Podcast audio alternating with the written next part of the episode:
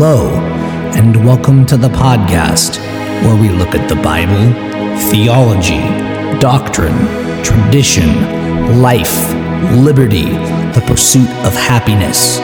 We strip it all away and we ask, What do I believe? Why? Is that even in the Bible? And we leave ourselves with a reconstructed faith.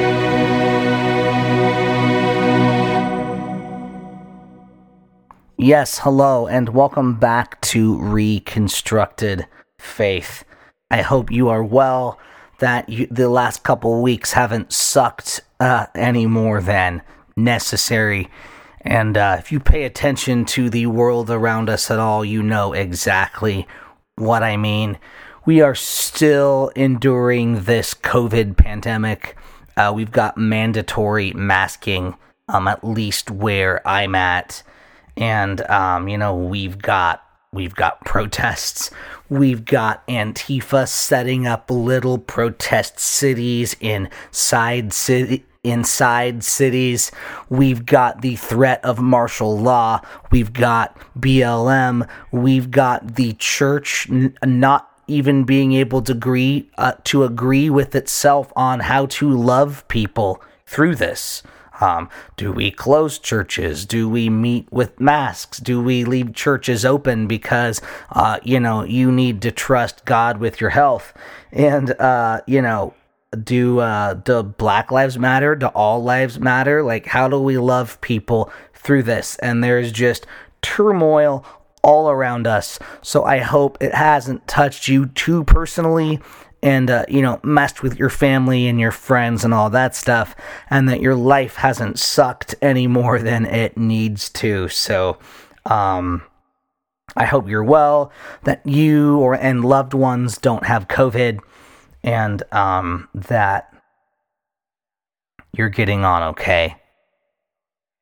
This is the first episode in a five part series. It's my um basically it's a the next five um, episodes are going to be on um, what I call the five step gospel. So, this as well as the idea of the Trinity are like the two things I am immovable on.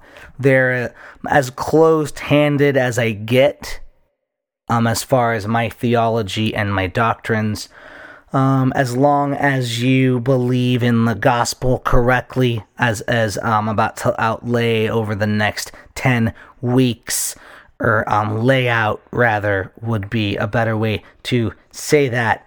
And um, you believe in the Trinity, we're good. Um, as far as everything else, I'm very open handed. Um, you know, we can debate gifts of the Spirit tongues, healing, prophecy, um, all of that stuff. We can debate, um, you know, whatever it else it is that is debatable in scripture. And um, there's a lot, but I think that this gospel series is like the basis of everything. As long as we're good on this, we're good. You're in. So, um, this uh, episode took me a lot longer to put together than I thought it was. I um there was a lot more rabbit trails and a lot more loose threads to pull than I thought there would be. And I have about seven and a half pages of notes to get through. So there's going to be a lot of information, um, both theological and scientific, in nature as um, per usual, and um, we just we got to get moving because there is a lot. So here it is: the problem of sin. What is sin? The word itself simply means to miss the mark. So, God set a standard that is here. It is perfection, by the way, in case you don't know.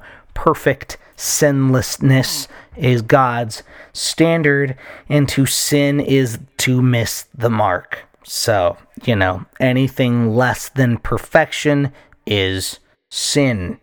Um, St. Augustine defined sin as a word, deed, or desire in opposition to the eternal law of God. So I agree with Augustine on uh, with Augustine on a lot of stuff. This I don't really like so much for a couple reasons. One, it seems to infer that sin is a deliberate choice, which um, you know, it can be, but it isn't always because we're going to get into sin nature here in a second, and you will understand soon um, my problem with Augustine's definition.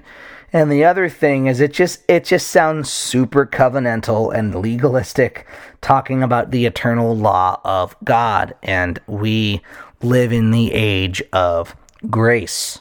So I wouldn't go as far to say that Augustine was wrong, but I definitely think we need to understand some framework to um, not misinterpret his definition. So again, again, Augustine wasn't wrong, but uh, what can we do to more accurately define sin? So, the first thing we need to understand is sin nature um, original sin, depravity, whatever it is you want to call it or um, subscribe to. So, what is sin nature and the idea of original sin? Um, so this this is many misunderstand the idea of original sin. A lot of people don't get this right. Um, they think of it as the original sin, that first sin that Adam and Eve may, uh, did, that we have ultimately just all copied their original sin of rebellion, of wanting to be our own God over and over and over and over again, manifested in, you know, various ways sex, drugs, rock and roll, whatever, um, over thousands of years. But that is not correct. Um, original sin actually refers to the fact that our very nature, to the core of our beings, apart from God, is sin. Maybe you've heard the term sin nature. Maybe you've heard it in a sermon, although probably not. No one really talks about sin anymore. Um, maybe you have heard it in another podcast or you have read it in the Bible if you actually do that. um, so, I, I think first to understand original sin completely, I need to paint a picture here. So, imagine this. Just imagine. So, God initially created the universe to be eternal, to be permanent. There, um, you know, there was no entropy. So, if you aren't a science type, and not that I'm a scientist, but I do, you know, I, I, dabble. I try and know as much about as many things as possible. It's just I am innately curious. So, if you are not a sciency type, that's fine. If you don't know what entropy is, it is the loss of energy in a system. The loss of energy in a system. Well, yeah, I'm not even really sure what that means. So, okay. Look, from the moment something is created, or for you agnostic and atheist types that might be listening or, uh, you know, watching the podcast, um, from the moment something begins to exist, okay, in this universe, at least, as far as we understand, it begins to break down until it loses or expends all of its energy, ultimately leading to the end or death of that thing, whatever it may be. And that's what entropy is. Um, and that's all death really is for biological um, organisms is just the um, uh, um, it's the final uh, it's entropy so it's just it it is the end of um, our body's entropic cascade slowly losing energy until our cells can't function anymore and we die. So, sin created entropy. Sin. Sin created entropy. Why do I think this? So, God saw, uh, you know, if you look at Genesis 1, not only was creation good, it was very good. For, uh, for creation to be good uh, in the Hebrew would just be for it to be complete. But he says that it is very good. It was perfectly complete. So there was no death, there was no destruction, there was no entropy. Had there not been sin, um, you know, to enter into creation, everything would have just continued perfectly. So um, that's the first reason I think this. And I also think there's evidence to support the idea that Paul believed this as well. Um, Romans chapter 8, we can look at verses 20 and 21.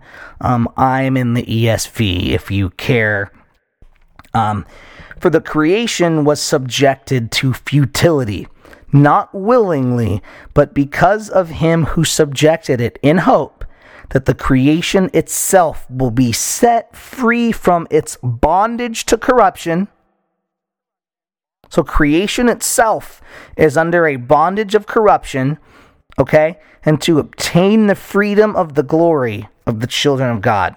So, um, if we look at that, then, um, you know, Paul um, Paul believed this, obviously. I mean, I don't think they understood entropy, obviously, like we do now, as the, uh, you know, the second law of thermodynamics and uh, all that stuff.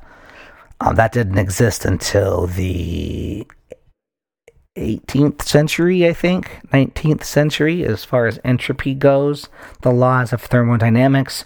But at least in concept, um, Paul believed that sin created the decay of the universe. So, um, he says that creation was subjected to futility, that it is in the bondage of corruption, which means at some point prior, the universe was not futile. It was not in bondage of corruption.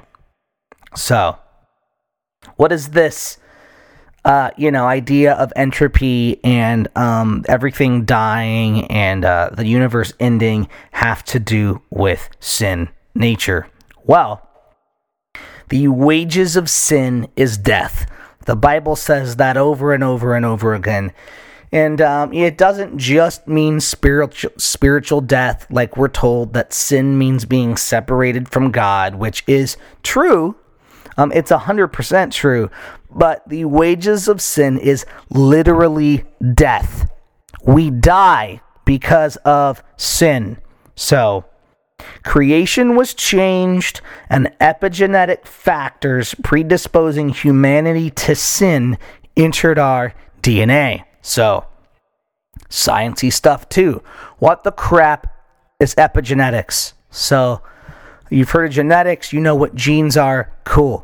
Um, ins- inside every gene in uh, uh, not just humans but all creatures um, everything that is um, has the breath of life anyway um, uh, inside our genes are basically little off and on switches like a life like a light switch for um, behavior modification. So um, there's an off and on switch for, um, you know, when you're exposed to this brain chemical, you are more likely to be angry. Or if you have that switch off, you're someone that's more level headed. Um, people who are predisposed to addiction or, um, you know, alcoholism or this thing, people that have their father's temper, um, so to speak, or um, you know their grant or uh, you know they can't help um, you know, to cheat and whatever because their grandpa loved to sow his wild oats or whatever. Those aren't excuses. There is actually science to that. So, um, you know, I live my life in a way, this is just an example. Um, you know, I'm a hothead, which actually is true. But, um, let's say that, um, you know, I've never really been one to have much control when it comes to substances and things like that. Uh, not true. This is this is actually just an example. So um, that the anger thing was true though. I'm I'm totally a hothead, but um um so you're uh, you know predisposed predisposed or uh, not predisposed, but you drink too much or um you know you like to try different types of substances, things like that, that can actually turn on the switch in your genes for addictive behaviors. Um, or, you know, my anger, my, um, my rage, um, I'm sure that in my genes, the epigenetic factor for, um, you know, anger, for, um, you know, having your father's temper is turned on. So all of these, um, all of these factors of our personality um, have um, an epigenetic switch inside our genome, and we pass that on through, um, you know, through having kids or whatever. So um, the sins of the father, as the Bible says, are literally genetic.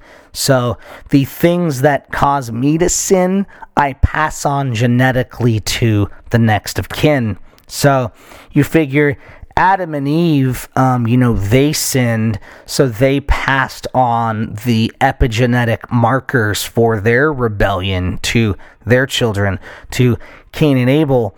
And then, so Cain would have passed on his epigenetic markers for rage and for um, you know, murderous behavior to his offspring.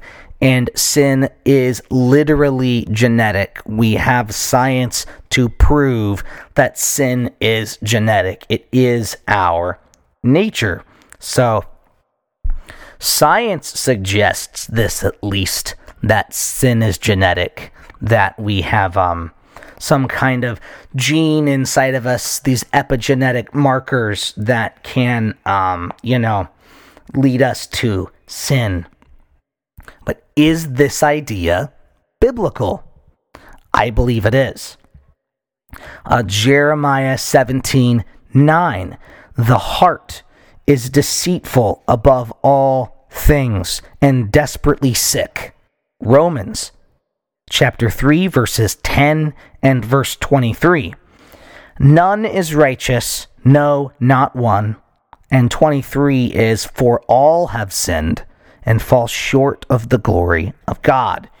Romans chapter 7, verse 18. One of my favorites, at least for this topic.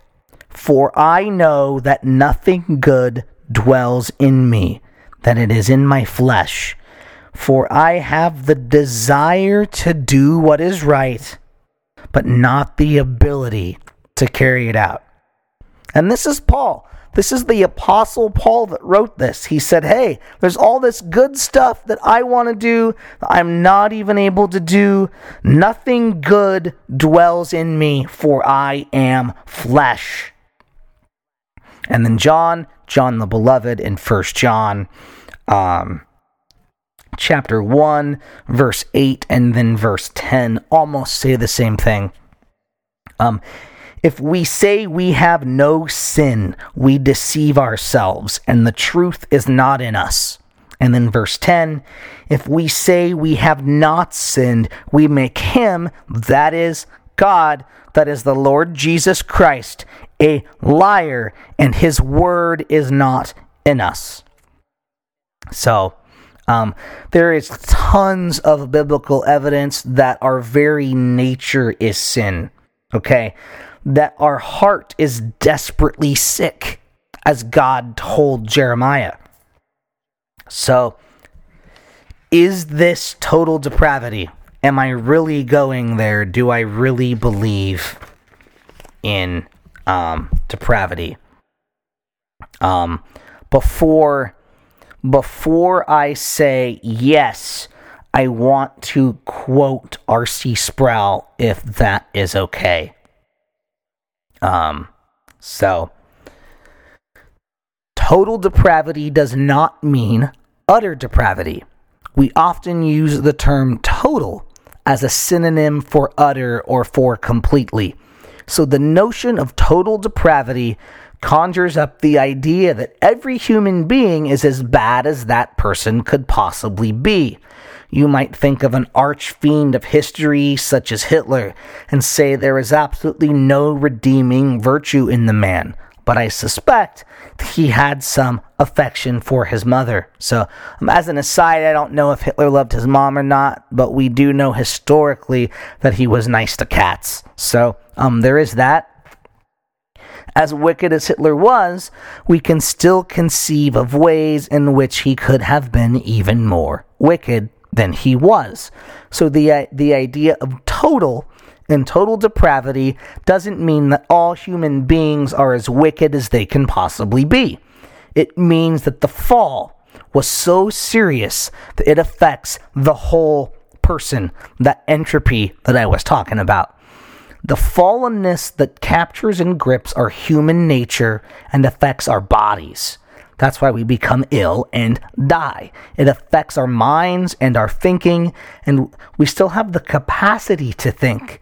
But the Bible says the mind has become darkened and weak. The will of man is no longer in its pristine state of moral power. The will, according to the New Testament, is now in bondage we are enslaved to the evil impulses and desires of our hearts.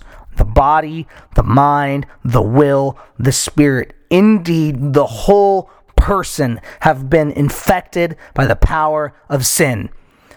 I like to replace the term total depravity with my favorite designation, which is radical corruption. Ironically, the word radical has its roots in the Latin word for root, which is radix, and it can be translated root or core. The term radical has to do with something that permeates to the core of a thing. It's not something that is tangible or superficial, lying on the surface the Reformed view is that the effects of the fall extend or penetrate to the core of our being. Even the English word core actually comes from the Latin word cor, which means heart. That is, our sin is something that comes from our hearts. In biblical terms, that means it's from the core or very center of our existence. So, what is required for us to be conformed to the image of Christ is not simply some small adjustment or external behavioral modification, but nothing less than renovation from the inside. We need to be regenerated, to be made over again. The only way in which a person can escape this radical situation is by the Holy Spirit changing the core, the heart. So, um, under these terms, with the understanding that total depravity is more of a radical corruption, um, you know, I concede um, I concede to the notion of total depravity. The idea that sin has corrupted or rather invaded every part of us. We can see that biblically and we can and we can scientifically prove it with entropy and epigenetics um, co- entropy causing death and epigenetics passing down sinful traits to our offspring. We sin, my friends, because we are sinners, not sinners because we sin. That is sin nature in a nutshell. We like to look at others and the things that they're doing. That your neighbor Joe next door is um, you know, sleeping with Karen on the corner, who are both married, by the way. They're both cheating on their spouses. And we like to say, look at what they're doing, those dirty sinners. And we have it backwards. The fact of the matter is, they were always dirty sinners, and that's why they're doing what they're doing. Sin is what we are, unfortunately, and we act out of our identity. Um, just like when we are born again into Christ, we learn to act out of that identity. We do what we are, not the reverse of that. The world has it backwards. This is why we need born again. This is why the New Testament continually speaks of a renewed mind and a new heart. Okay, just as uh, Sproul said, being a Christian is not some sort of external behavior um, modification plan. Um, that would still leave us with our sinful heart. But rather, it is God who changes us from within. He changes our desires to be the desires of His heart. So, there are those, though, despite all the evidence, that deny the idea of sin nature altogether. Um, you know, uh, leaving us at the conclusion that all sin is deliberate. Or, um, rather than that, there are those that believe Christ's death overcame our sin nature, nullifying our depravity through some kind of prevenient grace um, restoring us to free will to sin or not to sin. I'm um, leaving again all sin a deliberate act. In this view, since sin of the flesh or sins of the moment, unpremeditated sin, whatever you want to call it, are already covered by prevenient grace, it is only deliberate sin, then, that keeps us from God. This leads to two, at least in my mind, two very dangerous ideas. One, freely choosing God of our own volition. So, why is that a problem? Um, it's popular um, because we want our free will. And people don't like the idea of predestination and they don't like the idea of God choosing who are His. And that actually goes back to that original sin of, um, you know, wanting to have some control we have too much pride and um, we want to be in control of stuff, um, including our own lives and our own salvation. We think that we need to have a part in it. We are not okay submitting, um, you know, submitting um, to the idea that salvation comes from God. So, um, and uh, I don't like that idea for two main reasons. So, one, if all of humanity has already received prevenient grace and salvation is freely available to all, um, one just needs to make a decision to want God. Then it is by the choosing of the individual that they are saved at all, making their own salvation a work of self and not a work of God, which is contrary to Ephesians 2 that plainly states salvation is by grace alone. Underline that in your Bible grace alone, only, just by grace, and not of ourselves, that no one can boast in the act of their own salvation. Salvation is by God's grace and there is nothing you can do to bring about your own salvation. It is by grace alone.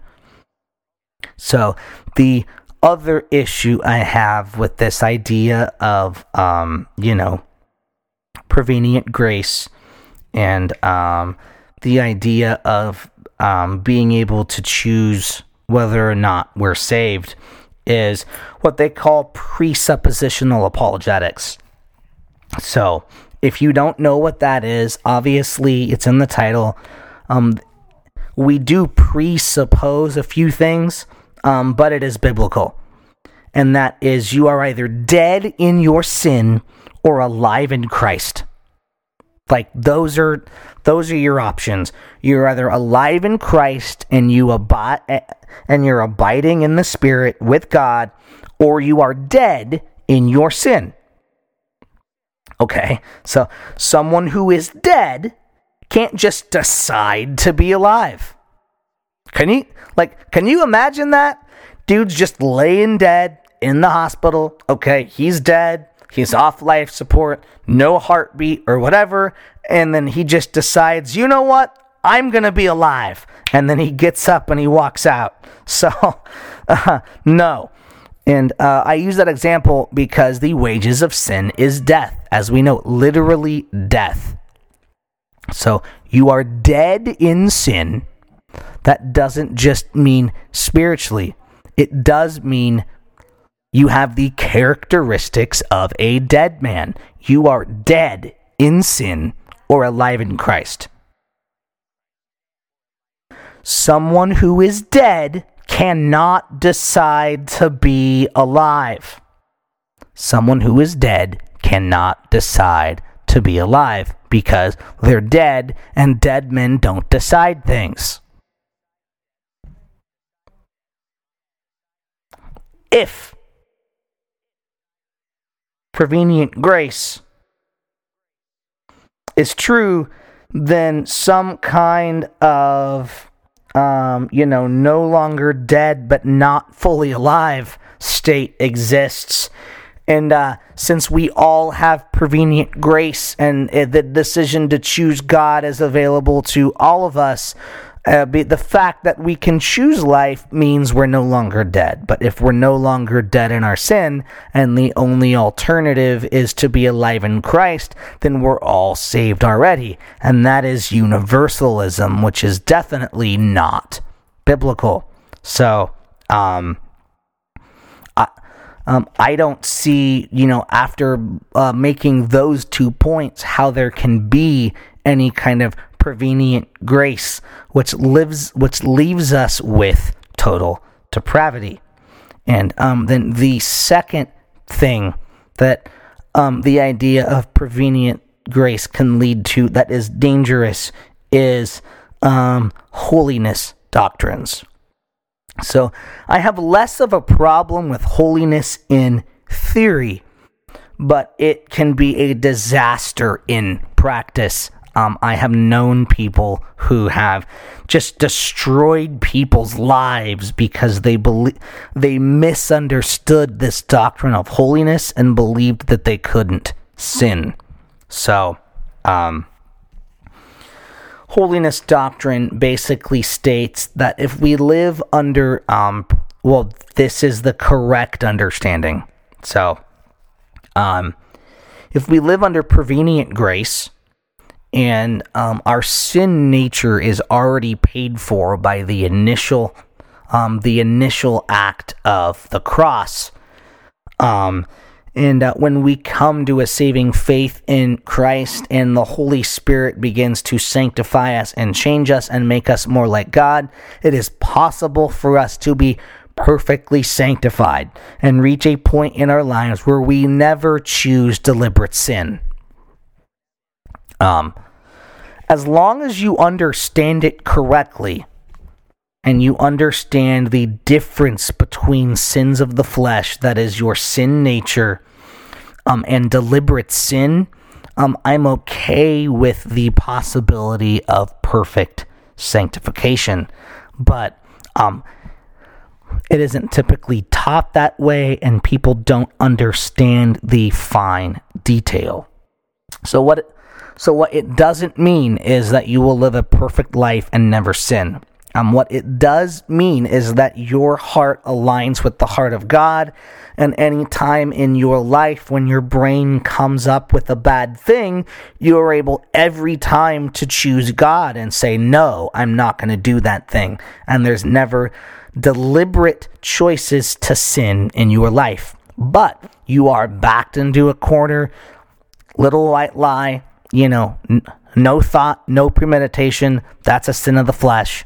Um, you know, you're what uh, you're watching a movie or whatever, and um, you know, there's a hot girl on the screen, and uh, uh, uh, you know, your mind thinks back to the girl you had a one night stand with when you were 15. Um, automatically, like you didn't choose for your mind to go there. Um, that's because you have a depraved mind. It has fallen um, as, as, as I think I've already made the case for. So those don't go away. Those are just sins of being human because sin is our nature. So if you are willing to make that distinction and understand the difference between sins of weakness and deliberate sin, then I am okay with the idea of holiness or perfect sanctification. Um, so, what does it all mean? Everything we've talked about with the wages of sin being death and um, entropy um, causing our bodies to decay and get ill and die, and uh, entropy causing um, you know, the universe to break down and eventually destroy itself in a giant fireball um, due to an entropic cascade. Um, that is all because of sin. So, the wages of sin is death. So, um, just real quick, I talked about at the beginning that God created the universe perfect. It was supposed to be eternal, there was never any death. Then Adam and Eve sinned.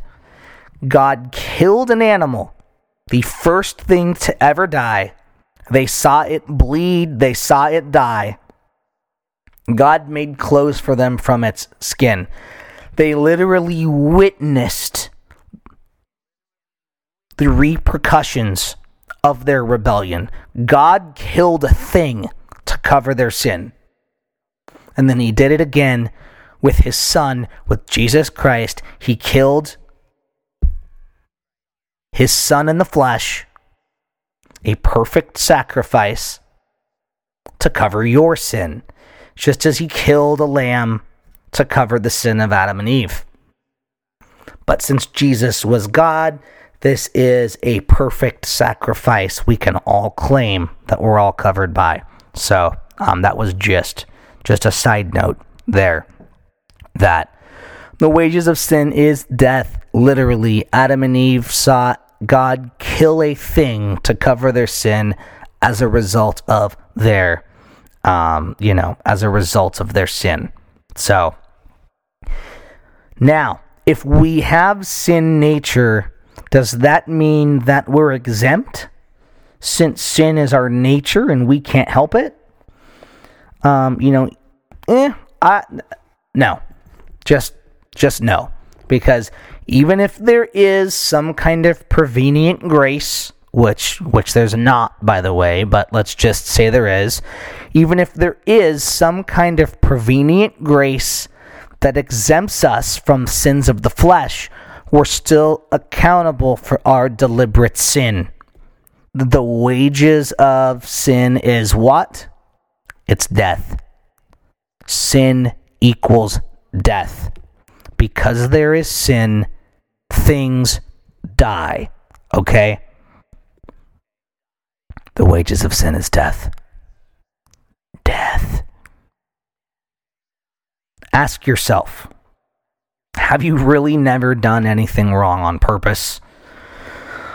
You've never you've never just said, "You know what? Screw it. I'm going to do it anyway. I'm going to go ahead and have sex. I'm going to go ahead and try that drug. I'm going to have that next drink and get myself drunk.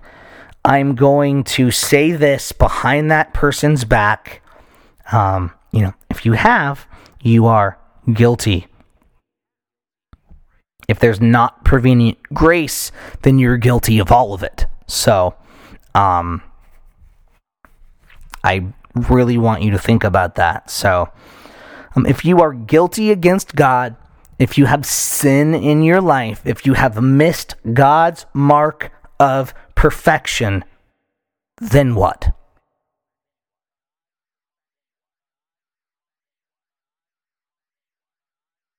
Well, in two weeks we're talking about hell. So, um, I guess we will continue this discussion then. Um, just keep in mind the wages of sin is death. The wages of sin is death. And I really want you to think if you've done, um, you know, even if we are absolved of our sins of weakness, our sins of the moment, I really want you to think to a time in your life where you have deliberately done the wrong thing. And then ask yourself, well, if I'm guilty against God, then what? Then what indeed? We will cover that next time. Thank you for listening to Reconstructed Faith, where we examine what we believe, question everything in order to understand it better. I hope that this has stretched your mind, blessed your heart, and touched your soul. And you are one step closer to reconstructed faith.